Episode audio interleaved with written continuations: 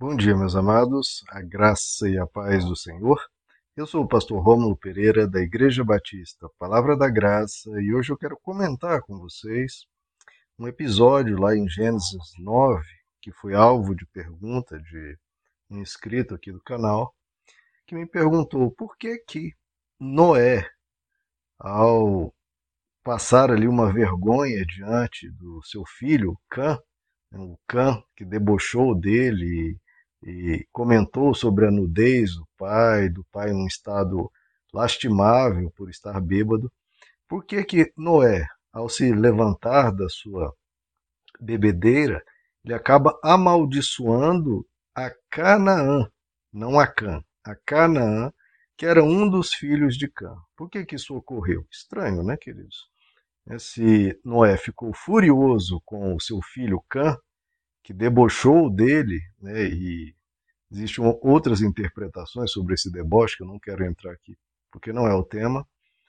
Mas por que, que então ele não amaldiçoou Cã, que foi quem fez esse ato indevido com o pai, e acabou amaldiçoando ao neto, a Canaã, filho de Cã? Bom, nós lemos em Gênesis que Cã tinha quatro filhos: Cuxi, Mizraim, Fute e Canaã. E, como vemos, Noé amaldiçoou, isso está em Gênesis 9, amaldiçoou Canaã, apenas um dos filhos, e não os quatro filhos de Cã. Por que, que isso acontece, queridos? Bom, obviamente o texto não nos dá detalhes sobre isso, mas o que podemos depreender seria que uh, Noé, ao ficar furioso com Cã, amaldiçoa aquele ou a linha da descendência que tinha aquele, aquela mesma índole, aquele mesmo comportamento, aquele mesmo caráter de Cã. Ou seja, Noé não estava amaldiçoando meramente uma pessoa, mas, aquele tipo de comportamento. Um comportamento desrespeitoso, um comportamento que é, humilha, que ofende, que calunia, que fala mal pelas costas, enfim, que quer fofocar e falar mal de uma pessoa para os outros, fazendo deboche e ridicularizando de forma ofensiva e desrespeitosa uma pessoa, especialmente a figura dos pais ou figuras de autoridade. Então, esse comportamento que Noé viu em Cã, e aconteceu, ele talvez não tenha visto nos outros filhos de Cã, a não ser em Canaã. Então, por isso, aí ó, tudo num tom de probabilidade, de hipótese. Talvez por isso Noé amaldiçoa Cã e Canaã, ou seja, quem tinha aquele comportamento. Já Cush, Misraim e Fut, os outros filhos de Cã, talvez não tivessem esse comportamento. Talvez discordassem do pai de Cã, se contrapunham ao estilo de Cã, e pelo contrário, talvez fossem muito respeitosos, muito educados, muito gentis, muito é, é, obedientes ao avô, a Noé. Então, por isso, talvez que Noé tenha amaldiçoado Cã e Canaã, mais aqui citando Canaã, porque era onde a índole ruim de Cã estivesse seguindo. Eu não acho, queridos, que esse tipo de maldição, digamos, pegue, né? porque é isso que as pessoas às vezes pensam. Né? Ah, Noé amaldiçoou, isso vai pegar espiritualmente, espiritualmente, né, isso vai acontecer algo na pessoa. Eu acho que quando há uma, uma, uma frase, quando é dito algo sobre uma pessoa, é, nesse caso aqui, por exemplo, está sendo simplesmente constatado uma índole, um caráter. A constatação de um comportamento ruim. Olha, Cã, olha, Canaã, vocês têm um comportamento péssimo. E isso vai resultar em malefícios terríveis para vocês. Então, é uma constatação de uma realidade moral que trará consequências aos praticantes. É o que a Bíblia diz: o que o homem semear, isso ceifará. Ou seja, eles vão pagar um preço por isso. Ou seja, todo mundo que for desrespeitoso, ridicularizar os pais, tiver, né, não tiver qualquer apreço pelas autoridades, pelo contrário, falarem mal, e atacarem os outros pelas costas, essas pessoas, mais dia menos dia, vão pagar por isso, vão sofrer consequências disso, porque todo ato ruim tem em si mesmo a semente do mal que virá. Então, isso eu acho que acontece. Não é uma maldição, uma espiritualidade que pega. Não, mas o ato ruim, o comportamento ruim, como diz a palavra, o salário do pecado, o fruto do pecado é morte. É morte nos relacionamentos, é morte do seu bem-estar, da sua saúde, vai trazer prejuízos. Não acho que é Deus atuando, né? como se Deus ficasse refém de uma palavra dita por quem quer que seja, mesmo que seja alguém importante. Quem quer que seja, Deus não fica refém de palavras de seres humanos, pelo amor de Deus. Isso é um desrespeito a Deus, é uma abominação achar que Deus vai ficar escravizado, vai ficar refém do que alguém disse, num ato é, irrefletido, talvez, ou furioso, ou não, ou consciente que seja, mas Deus não vai ficar refém de nada. E mais, toda ação de Deus é uma ação visando o bem, visando não prejudicar uma pessoa, mas o bem dela. Se ele tiver que corrigir, ele corrige, mas não nessa nesse sentido de maldição, de Deus vai provocar o mal porque quer o mal àquela pessoa. Não.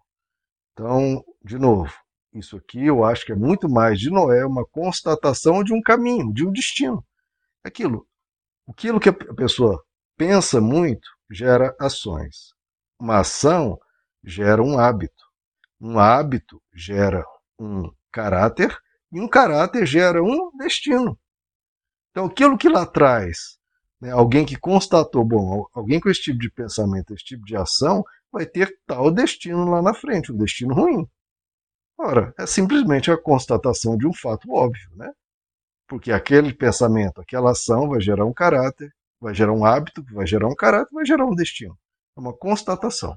Agora, um ponto importante é amaldiçoar, que nós vemos ocorrendo no Antigo Testamento, em alguns episódios, e isso é algo que cai por terra no Novo Testamento, que é a aliança por excelência de Deus com a humanidade inteira. O Antigo Testamento, lembrando, era uma aliança de Deus com o povo de Israel, com os judeus, e algo provisório, explicitamente e claramente dito assim, como uma aliança provisória que viria uma aliança superior. Essa aliança superior, que é o Novo Testamento, nos diz que não devemos jamais amaldiçoar, mas proíbe isso textualmente. Jesus diz: a vós eu vos digo, está lá em Lucas 6, verso 27 em diante: Amai os vossos inimigos, fazei o bem aos que vos odeiam, bendizei os que vos maldizem, orai pelos que vos caluniam. A gente não é para amaldiçoar, pelo contrário, é para abençoar. Esse é o caminho do cristão, que o apóstolo Paulo reforça lá em Romanos 12, verso 14. Abençoai aos que vos perseguem, abençoai. E se não ficou claro, ele diz: abençoai e não amaldiçoeis. Isso não deve ser feito em hipótese nenhuma por quem seja seguidor de Cristo. Abençoai e não amaldiçoeis. Agora existe, nós sabemos, a gente ouve relato de pastores semi-bruxos que costumam né, fazer ameaças a pessoas quando digamos, uma pessoa vai sair da sua igreja, ou quando uma pessoa faz algo que aquele pastor não queria, ou desobedece alguma ordem, etc., eles, digamos, lançam, entre aspas, uma maldição sobre aquela pessoa. Isso tudo para infundir medo, para infundir pânico e escravizar aquela alma aos seus, a, ao seu pequeno é, é, império que ele quer fazer. Né? Ele é um ditadorzinho, quer dar ordens e a pessoa tem que obedecer como se estivesse obedecendo a Deus. E quando ele não é obedecido, ele fica furioso, mas o objetivo dele é colocar tamanho pânico nas pessoas a ponto de as pessoas obedecerem cegamente a tudo que aquele essa pessoa está dizendo.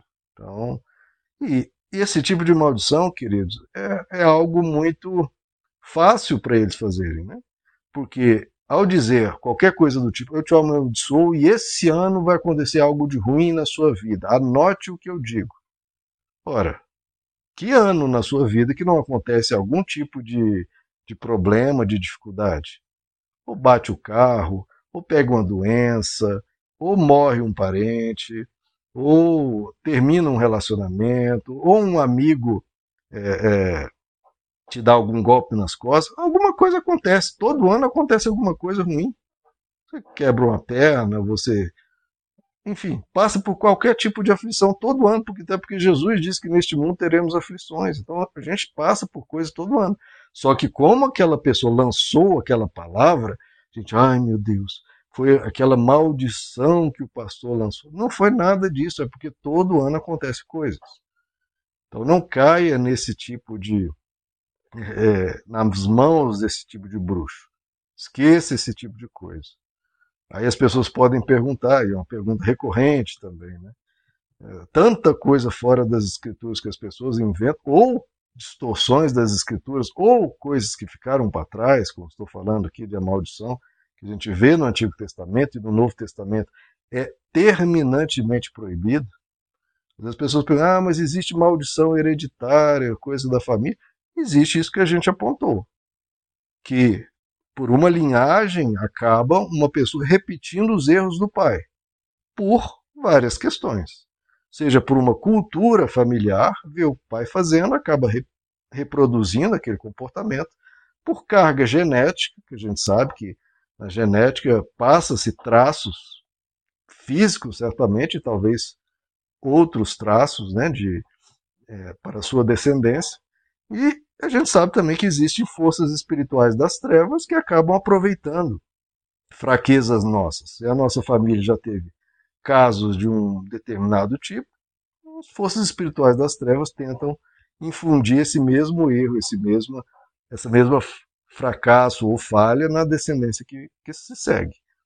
Agora, isso não é uma maldição que existe, é simplesmente algo da vida. Um pai faz algo, o filho pode vir a reproduzir. Porque a influência de um pai em um filho é muito grande, de uma mãe em um filho é muito grande. Agora, não existe essa carga espiritual. As pessoas ficam espiritualizando tudo fazendo um mundo mágico na cabeça das pessoas quando há uma explicação lógica e coerente para tudo isso. De novo, queridos, algo que vocês precisam aprender. Primeiro, busque uma explicação natural. Havendo uma explicação natural, lógica, coerente, resolvido o problema. Não espiritualize o que tem uma explicação natural. Não havendo uma explicação natural coerente, você pode investigar se há algo espiritual por trás daquilo mas para tal que encontre nas Escrituras, especialmente do Novo Testamento, onde nós temos a revelação plena de Deus em Cristo, aí você vê em Cristo uma explicação para aquilo. É assim. E ainda assim, com cuidado para não estar exagerando, para não estar espiritualizando, que não é espiritual, e sim do plano humano, natural. Cuidado. Agora a gente vê, por exemplo, no Antigo Testamento, essa questão vendo né, de maldição hereditária. Um rei que era muito bom, temente a Deus, e de repente tem um filho que é um rei muito ruim. E esse filho que é muito ruim, um rei muito ruim, ah, vai ter uma carga genética, o próximo filho vai ser um rei ruim. Não, aí o filho vem e é um rei muito bom. E aí depois tem um outro filho que é um filho muito ruim, que depois tem um filho muito bom. Então veja, se houvesse uma, uma maldição hereditária, ficariam todos os filhos ruins. Não, mas sempre você vê ali a posição humana, o livre-arbítrio humano fazendo escolhas e escolhendo, seja por um caminho bom, seja por um caminho ruim.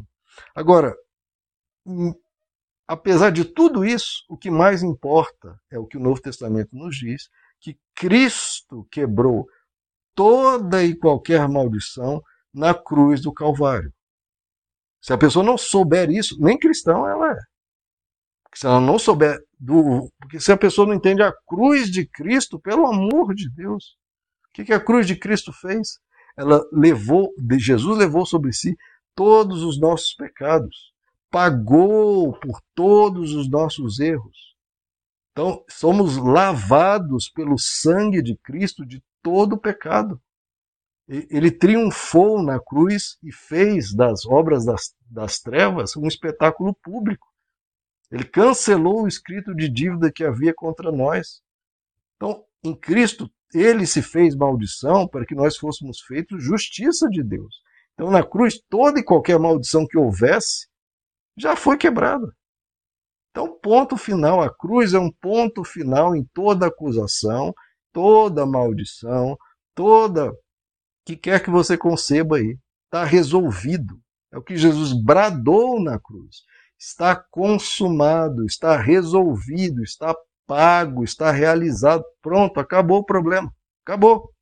Ah, a gente precisa fazer um culto de quebra. O quê? Será que a cruz não basta? O grito que Jesus diz está resolvido, está consumado, está realizado, ponto, tetelestai. Não estão vendo o brado de Jesus na cruz? É ali na cruz que tudo está resolvido. Ponto final em tudo isso. Ponto final. Em qualquer problema espiritual, ponto final. Receba Cristo, viva Cristo e seja limpo no sangue de Jesus. Meus amados, que Deus lhes abençoe. A graça e a paz do